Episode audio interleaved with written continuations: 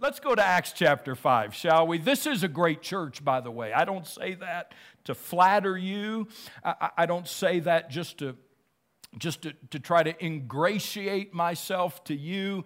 I, I want you to know this is a great church in all the ways that God counts greatness. This church has a good testimony and a good reputation, not only in this region, but really across the nation. Anyone that speaks of the Southern Hills Bible Church speaks of a church where the Lord Jesus Christ is preeminent, where the Word of God is loved and prized and taught, where people love one another and love their community, all of the things that we would desire to see in the Lord's churches. Acts chapter 5, just a, a little excerpt. You, you, heard the scripture read earlier in the service. We're, we're looking at the great Jerusalem church. We're looking at a church that, that really, in, in every way, has become the prototype for what the Lord would have his churches to be. The, the church is, is, is weeks or months at the most old at this point. People are being saved in incredible numbers. The, the power of the Spirit of God has fallen on Jerusalem. The Lord is doing a remarkable, miraculous work through his people in this city. And I've selected just a few verses here, verses 12 through 16 of, of chapter 5, that maybe give us some insight as to what exactly was going on in the Jerusalem church that gave this church its power.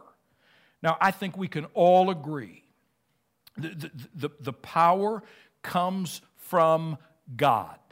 It's not us. That There's nothing that we can do that, that can substitute for the power of God and the blessing of God in a place. But here's something I have observed any church that has the power of God, any church that is pleasing to the Lord, any church that is bringing men and women, boys and girls to the saving knowledge of Jesus Christ, loving people well, seeing families restored, enjoying the blessing of Christ. Any church that does that has certain key elements that are in place. And I want to share just a few of those with you this morning from Acts chapter 5. What gave the early church its power and to try to maybe bring some application forth from that. Is there anything then that we can glean from that Jerusalem church that might help us in our respective ministries, whether right here in Custer or back home in Springfield, Missouri?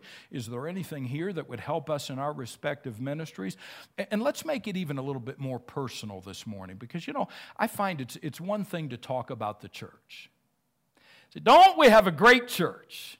Isn't it wonderful to be a part of a terrific church? But, you know, according to the Word of God, we are the church. Amen? It's not, it's not a building, it's not a denomination, it's not some kind of a hierarchy or a, or, a man made structure. The, the church is the blood bought children of God coming together to worship a risen Savior. We are the church. So let's make it even more personal this morning than just talking about what makes for a powerful church.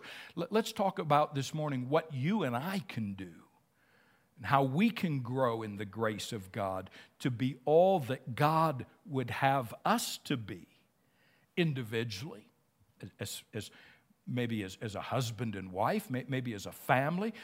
Let's, let's think through this morning how we can be a part of a great work of God as we emulate what we see in the early Jerusalem church.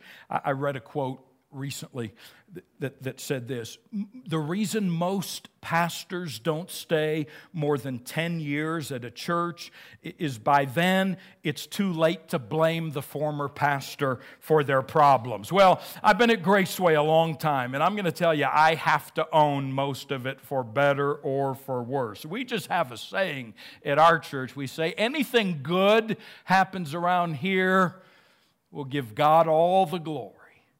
Anything goes wrong, we'll blame it on a deacon. Amen?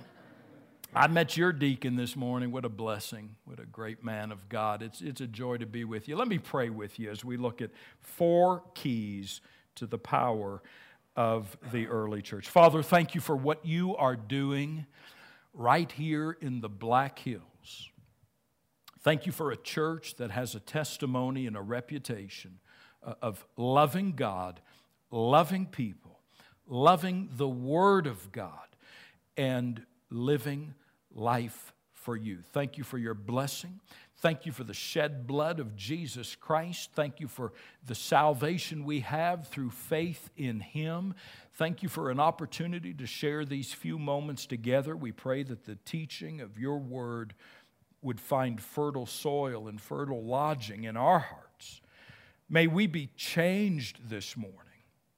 May we be strengthened in our faith. May a hurting heart be comforted, perhaps even one this morning that needs to know Jesus Christ as Savior and Lord. Father, do your work in our hearts, we pray. In Jesus' name. Amen. All right, look number one at the power of the early church as seen in the leaders of the church. And I'm finding that in Acts chapter 5 and verse 12, where our text begins like this Now, many signs and wonders were regularly done among the people by the hands of the apostles. You want to talk about some good church leadership? You want to talk about some good preaching? These were the apostles of Jesus Christ leading the Jerusalem church. Talk about a good seminary. They'd been with Jesus for three years. And now they're leading and preaching and shepherding God's people in Jerusalem. Now, the church is in the habit at this point in their history, verse 12 tells us, uh, uh, of meeting together in Solomon's portico. If you don't know what that means, you can go back later, look at chapter 3. That was an entrance to the temple the Jewish temple at Jerusalem. That's where the apostles had just done a tremendous miracle the, the, healing of, of a man who had been lame since birth. That particular miracle had all Jerusalem talking. People were being drawn to Christ, and the church not having any place of its own to meet. They were meeting in the Jewish temple near Solomon's porch. You know what I find significant in that? Without any buildings of their own, without a live stream or any technology, that they were experiencing the power of God. And one of the reasons for that power is the leaders in the church, those who were preaching, teaching, shepherding, and pastoring. Now, these guys, we've got to say in all fairness, they were more than mere elders or pastors or preachers. These were apostles in the biblical sense. Now, what do I mean by that? These were Christ's own called apostles, according to the New Testament, in order to claim that title apostle in the way that it's being used here in verse 12, that these signs and wonders, those are miracles, by the way, that these signs and wonders are, are being done on a regular basis by the apostles, in order to claim that title in the way that the word is used here, the New Testament makes it clear that one must have been personally called and commissioned by Jesus Christ. That one must have been an eyewitness of the resurrected Christ. We're talking about the apostles of Jesus who were the foundation of the church. There's no pastor or no preacher today that can claim the title apostle. It's just not big, biblically accurate. So, brother, brother Kyle, he's a good preacher, good elder, good pastor. He's been here for a while. But, but if, if you're waiting for a sign or a wonder, he says it's been almost two years, oh, we're still waiting to see a miracle. Well, you may have to wait a while. He's not an apostle.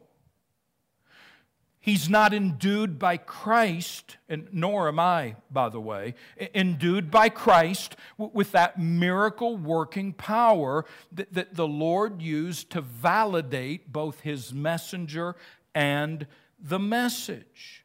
That miracle working power is seen in verse 12 with a careful distinction. Watch this in verse 12. Look at it with me again.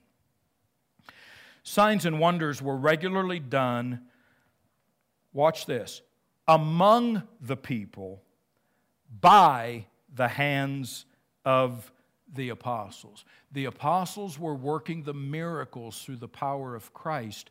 The people were witnessing those miracles and being blessed by them. In fact, verses 15 and 16 give us even a little bit more information about this. Watch this. In verse 15, so they even carried out the sick into the streets and laid them on cots and mats, so that as Peter came by, that at least his shadow might fall on some of them. In fact, the people gathered from towns around Jerusalem, bringing the sick and those afflicted with unclean spirits, and they were all healed. Any of y'all go to that parade yesterday? Man, I love a parade. We went to the, what was that thing? The Gold Discovery Days parade. And we stood out there in the heat and the sun and enjoyed that parade as it went by, watching the kids have fun, run out into the street to get the candy and all of that. And I looked over there at, at Brother Kyle, great man of God. I didn't see anybody trying to lay down on the ground in his shadow, hoping for a healing. You say, well, seems a shame to me that, that we don't have those kinds of miracles happening today. Now, wait a minute. I want you to think through something with me. You may be aware that there are those today who have attempted to replicate such a healing ministry. There are those today who have attempted to and even claimed to replicate such a miracle working ministry and have found themselves utterly unable to do what the apostles did. If only they understood that they are not apostles in the biblical sense of the word, then they might understand their inability to do what these men did and stop the charade. But here's the good news apostolic leadership is not necessary for a powerful church. Signs and wonders are not the key. Do you understand that historically speaking, the church of Jesus Christ only had the apostles for those first few foundational decades? And then those guys were gone.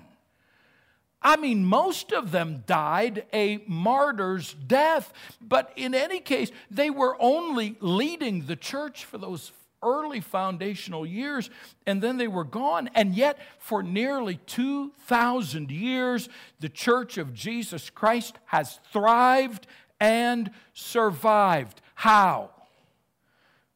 Because we understand that as important as good leadership is, this church, Southern Hills Bible Church, does not belong to any man or even any group of people. This is the Lord's church. He is our shepherd. He will care for and protect and oversee his flock. And yet, aren't we blessed by those good under shepherds and those good leaders that the Lord Jesus Christ gives to his church? You have elders who love you, who shepherd you, who faithfully minister the word of God to you. You have what you need to succeed. You don't need an apostle. You don't need signs and wonders. You need the Word of God ministered faithfully by faithful leaders. And it appears to me that you have that here at Southern Hills. So prize that. Thank God for that. Because that's one of the keys to a faithful, powerful church. A church that is led by godly men to prize and love and know the Word of God. Here's number two. The power of the Jerusalem church is seen in the second half of verse 12 by the unity of the church. I'll read it for you. It says, They were all together, that's a key word, together. They were all together in Solomon's portico, and that word together, it, it, implies more than being in the same place at the same time. That's important, by the way. Did you know that, that in, this, in this COVID era, as we, we saw across the nation, uh, at least brief periods of time, maybe a, a few weeks or so, where, where, where, many churches were unable to meet. And entirely dependent upon a live stream situation. Are you all have some of that up here? We did. We, we, we got under some state mandates and local government mandates and you know, we had to make some tough decisions. We had to really wrestle with that. I mean, you know, we, we want to be good citizens. We're, we're called to obey every ordinance of, of man for the Lord's sake. We want to do that. We want to have a good testimony. We're called by Christ not to forsake the assembling of ourselves together. And so I don't know what you all did here, but at Graceway, we decided that, you know, for a few weeks, remember, what was that, like a two, two weeks to flatten the curve. Remember, remember that? Well, we thought, all right, for a few weeks, well, we can go with that. And we, we, can, we can put forth the, the Word of God through our live stream ministry. Did you know that, that some people, and I don't necessarily mean in our church, although I suspect we had a few, some people began to wonder hey, have we found a new way to do church? I, even heard somebody say, you know, I, I kind of like this. I, I, stay in my pajamas. I've got my coffee. I've got my Froot Loops, and, and I can just sit down on the couch and, and, and go to church. And you know what I said? No, you can't.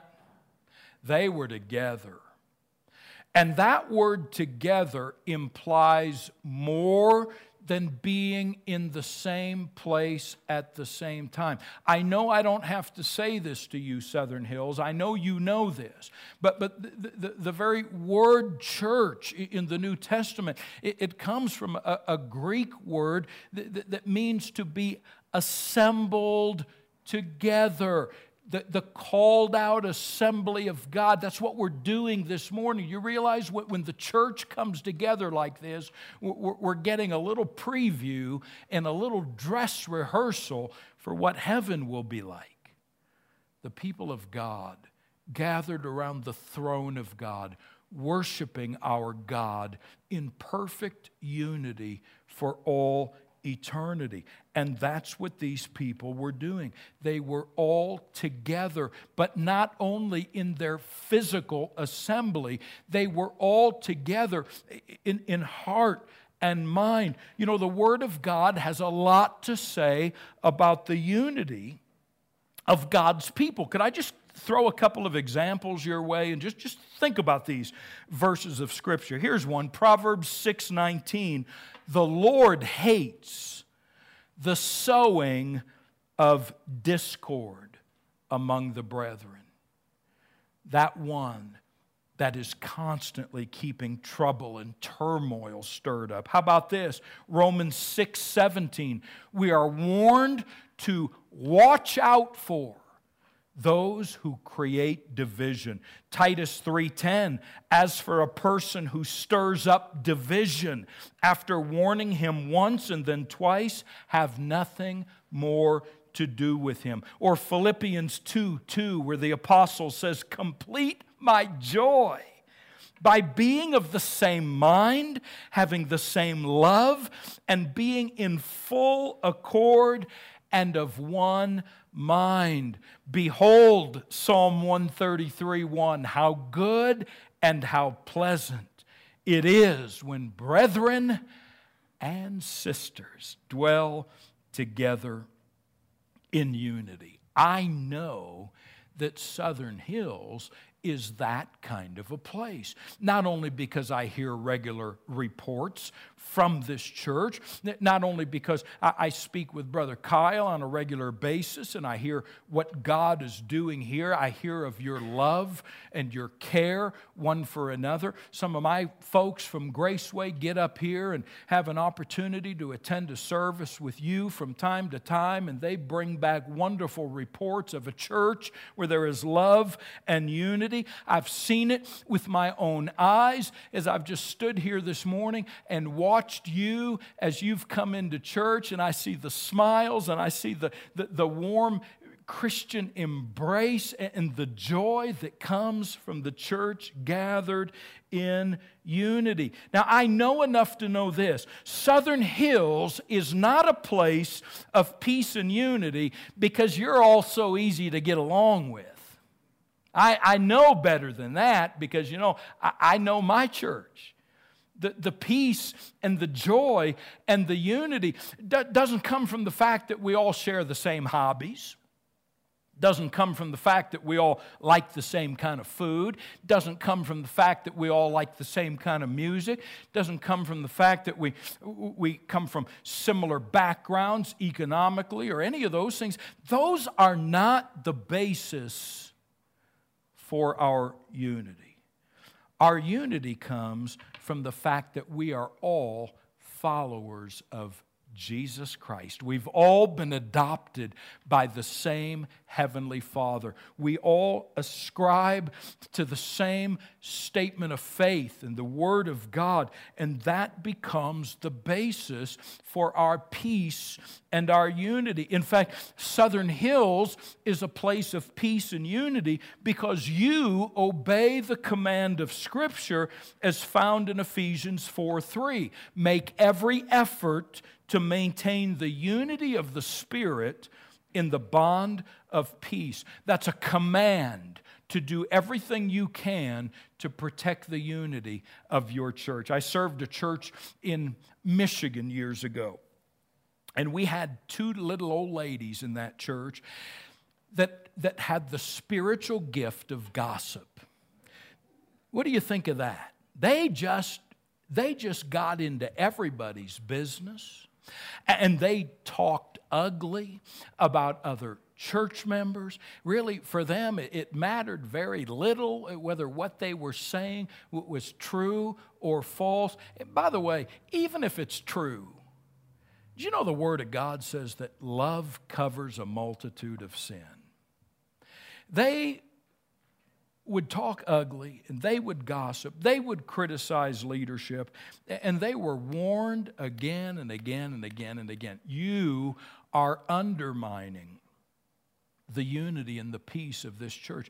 And those two sweet, dear little old ladies kept that up until through. Brother Kyle mentioned church discipline a while ago.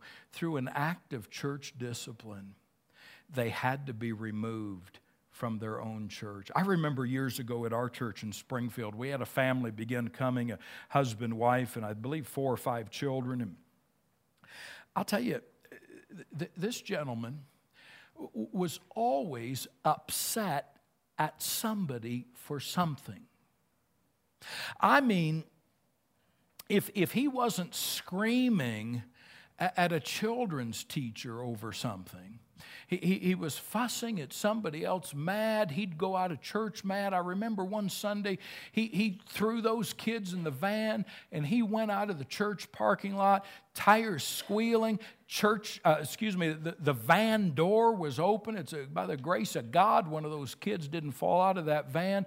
It, it was just, it, just everywhere he went, dissension and division seemed to come about as a result. And finally, I had to go to his home and, and take another elder with me. And, and I had to say to that man, You have disrupted the peace of the Lord's church for the last time.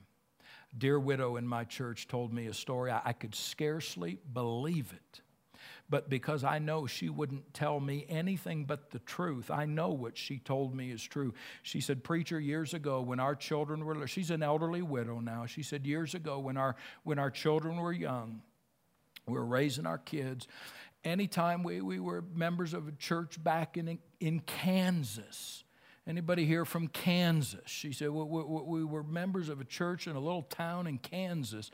She said, anytime our church would, would have a, a business meeting. Don't you love a business meeting? She said, anytime our church would have a business meeting, she said, my husband would tell me, sweetheart, take the kids, go sit out in the car.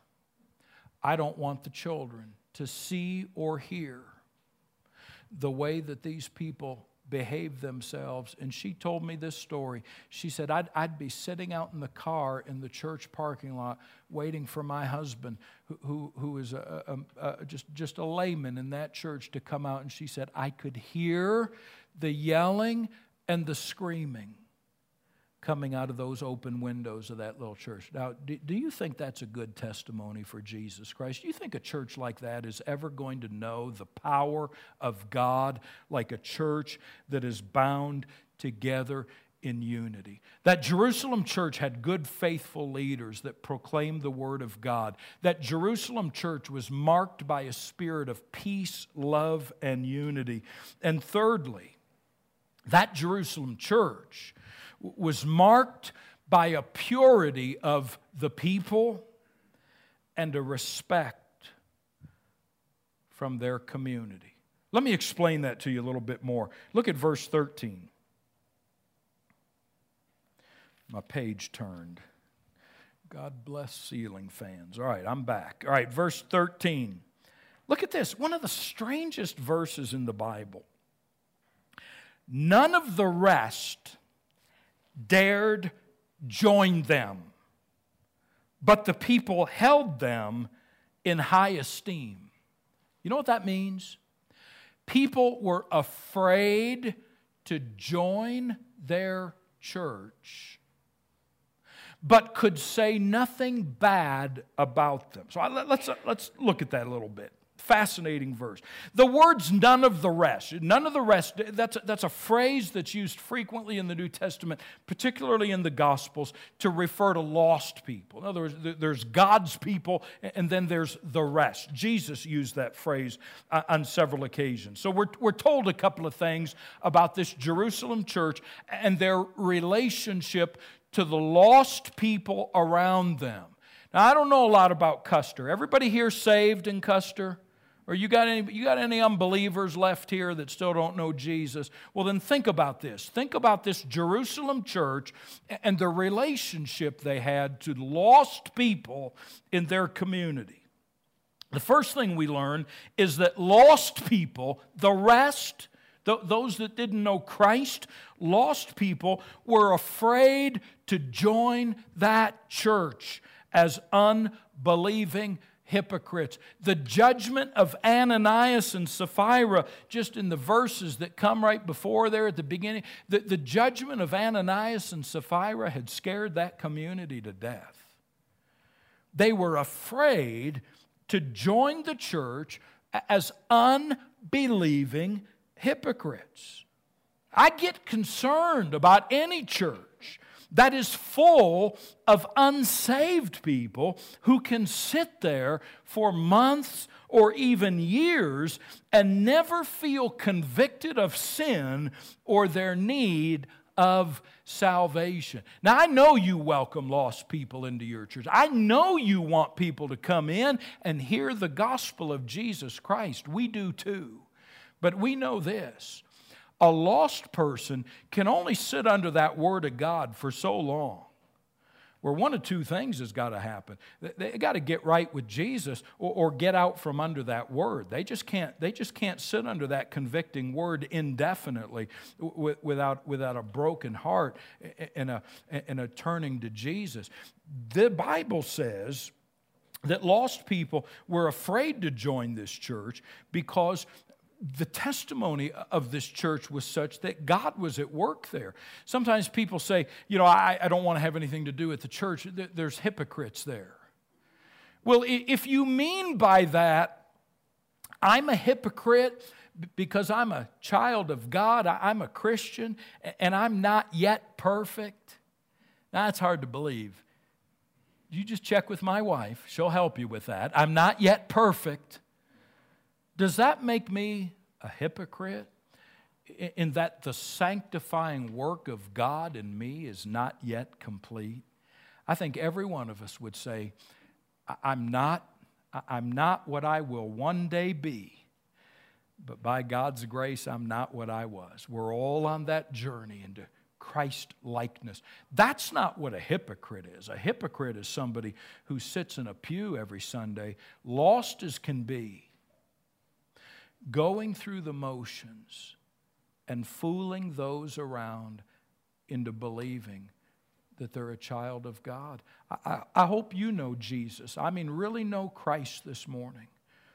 I hope that Jesus Christ is the Savior uh, of your soul and the Lord of your life.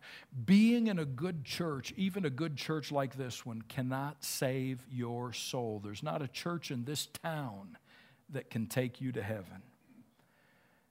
Unbelievers were afraid to join that church. But you know what else I noticed? It says, No one of the rest dared join them, but the people held them in high esteem.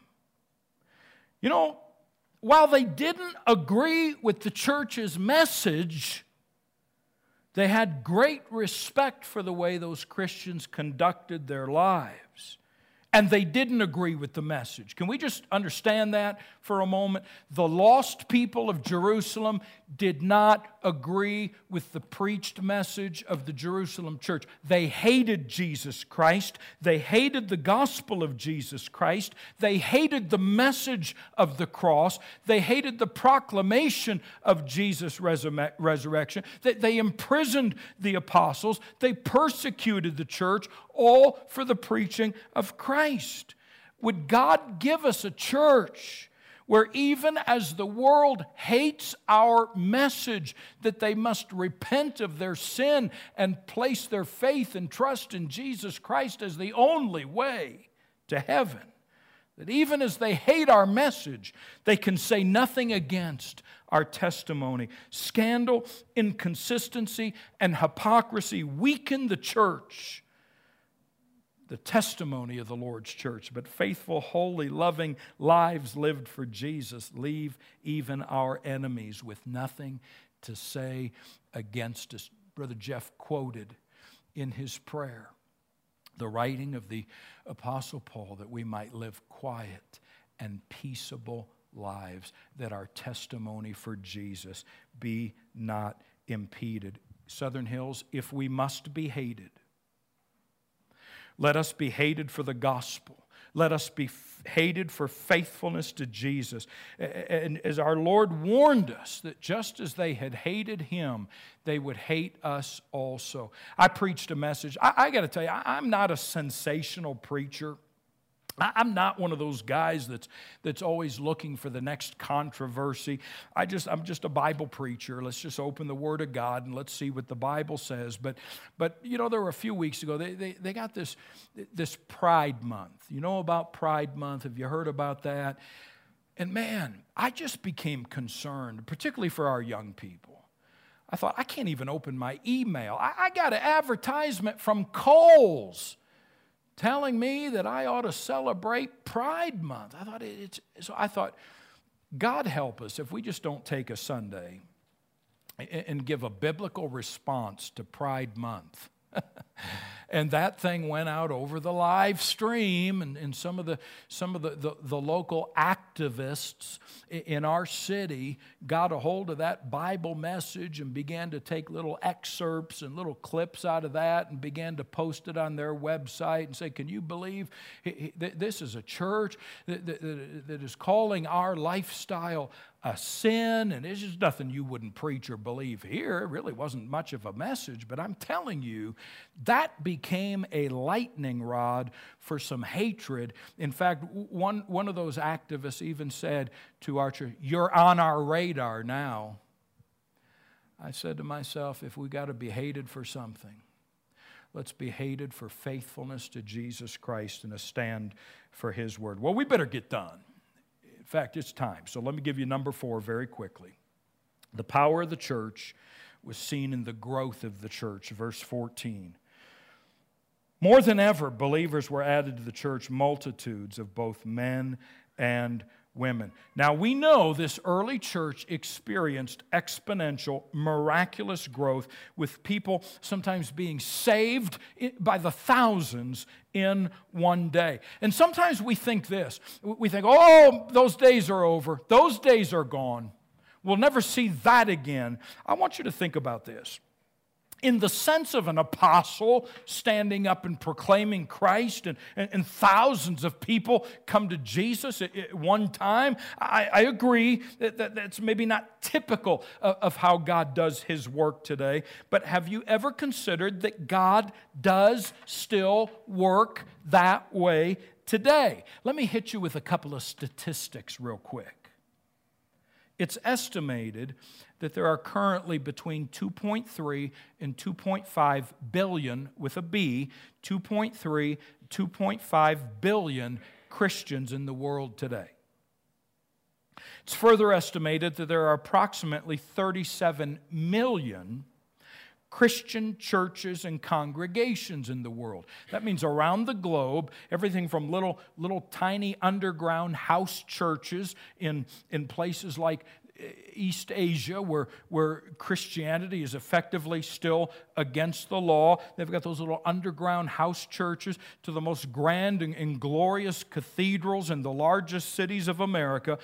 There are approximately 37 million Christian congregations. So I did some math on that. If that number is even close to right, 37 million churches of all sizes, do you realize if only 1%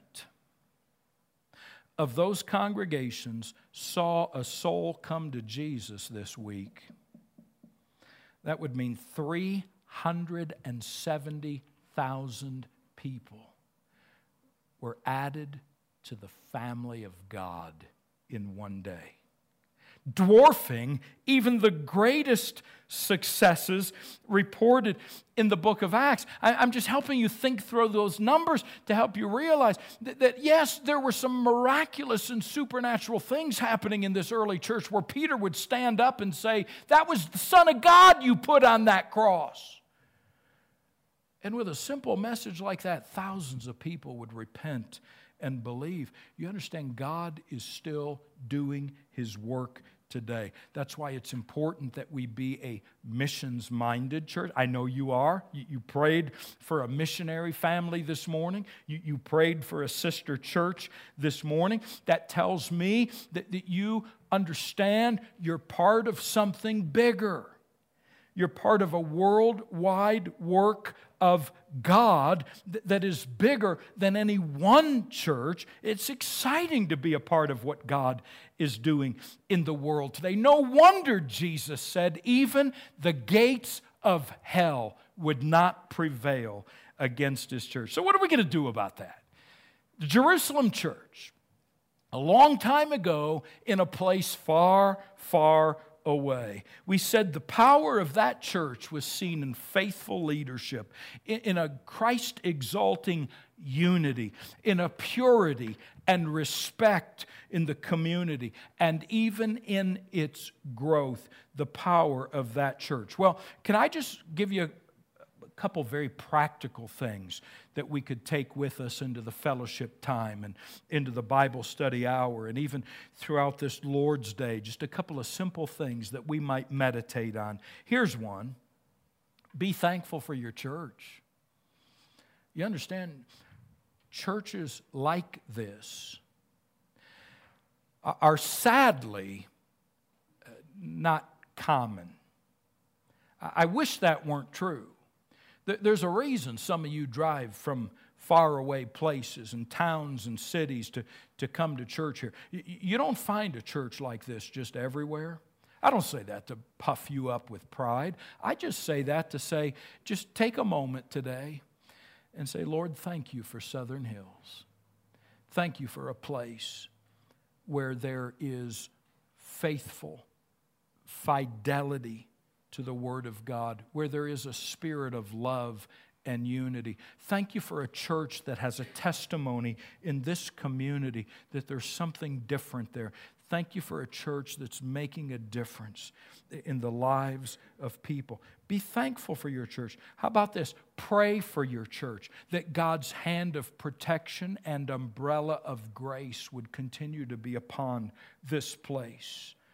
That this church would continue to be used. Pray, pray, for your leaders, pray for your elders, that they might be protected from the fiery darts of Satan's temptations, that they might continue to be used of God in this place, uh, the power of Christ to change hearts and lives. And, and maybe you this morning, maybe as we read through that passage, we talked about faithful leadership and submission to that leadership. We talked about we talked about a spirit of love and unity and, and how important that is to Jesus in his church. And you say, maybe I've not been doing everything I can do to, to kind of protect that and enhance that. Maybe, maybe at times I, have been guilty of disrupting the, the peace and unity of the church a little bit. Maybe the Lord's spoken to you about that this morning.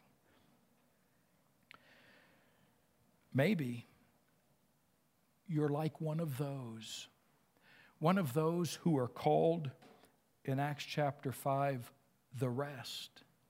And although you're here and you're in church and you, you know how to sing the songs and, and go through the motions, maybe the fact of the matter is you've never truly made Jesus Christ your Savior and Lord by simple faith and trust in Him, I would invite you today to, to, talk to somebody. Talk to one of your elders. Talk to somebody who invited you to church today. If you don't know for sure that you've been saved through faith in the person and work of Jesus Christ, I would urge you to get that settled today. Could I pray with you, Father?